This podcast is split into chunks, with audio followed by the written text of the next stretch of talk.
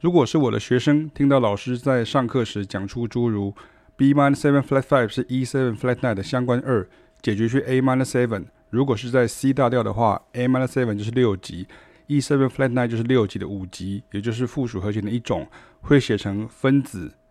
五 seven，然后分母是六。那有时候 B minor seven flat five 会写成分子 two minor seven flat five，然后分母是六，那也就是。六级的二级，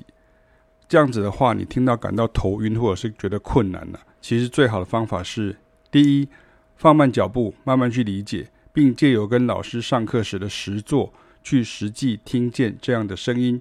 这在音乐当中很常见，真的就是多做就知道这些道理了。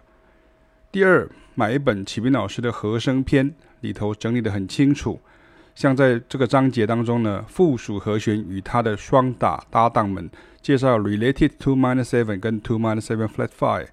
那包含了参考的曲目，但是实际要反复弹给你听，或是自己要能熟练，还是得在课堂上解决，并靠自己在不同调上去熟练它。不然学生只会一直觉得老师在讲火星文，但这却是讲乐理的时候的解释而已。不要因为这样就觉得乐理好难而放弃或干掉抱怨乐理或教这些的老师。我愿意经常被学生误会，还是要告诉学生，这都只是很基本的音乐运行法则之一而已。是因为要解释的时候就得讲述哈，要不然就不是呃就会很不清楚啊。那并不是发明什么新讲法，也就是说，其实这个都是音乐人在沟通的时候。所讲出来的这样一个专有的一个术语啊，就很像你今天修车的师傅，他会讲一些像要摩令鼓啦，或者是什么是大打啦，像这样子的。那或者说，你就像是一些木工师傅，他就会说要西亚给啊，或者要什么什么阿索比啊，这样这样。所以你只要习惯就好了。那不要忘记了，出国留学的学生啊，他听到可是英文跟日文哦。我自己当年在比利时留学的时候呢，爵士和声老师呢，因为他们都是。荷语的比利时人或者是法语的比利时人嘛，那经常就会不小心，因为班上同学会问啊，就会切回他们的母语跟法文跟荷兰文讲课，所以那时候我真的就是鸡同鸭讲这样好。那更何况我还是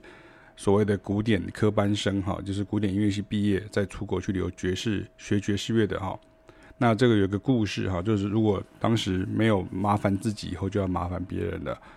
那像我刚刚提到这些什么几 minus seven 的几什么的 minus seven 的几这样哈，这句话只是一个描述哈，就是形容你一个人哈到底有多胖多高，有没有戴眼镜，身体特征是什么，那家庭背景、交友状况是什么，那就跟警察你要去建构一个人的档案一样而已啊，就是 profile 这样哈，其实没有那么难哈。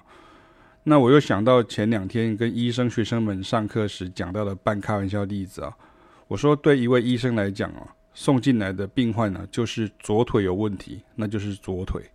不管你是谁，那就是左腿。而你的左腿的伤势呢，看多了之后呢，你一看就知道哪里就会有问题，该怎么治疗了，就是这样子啊。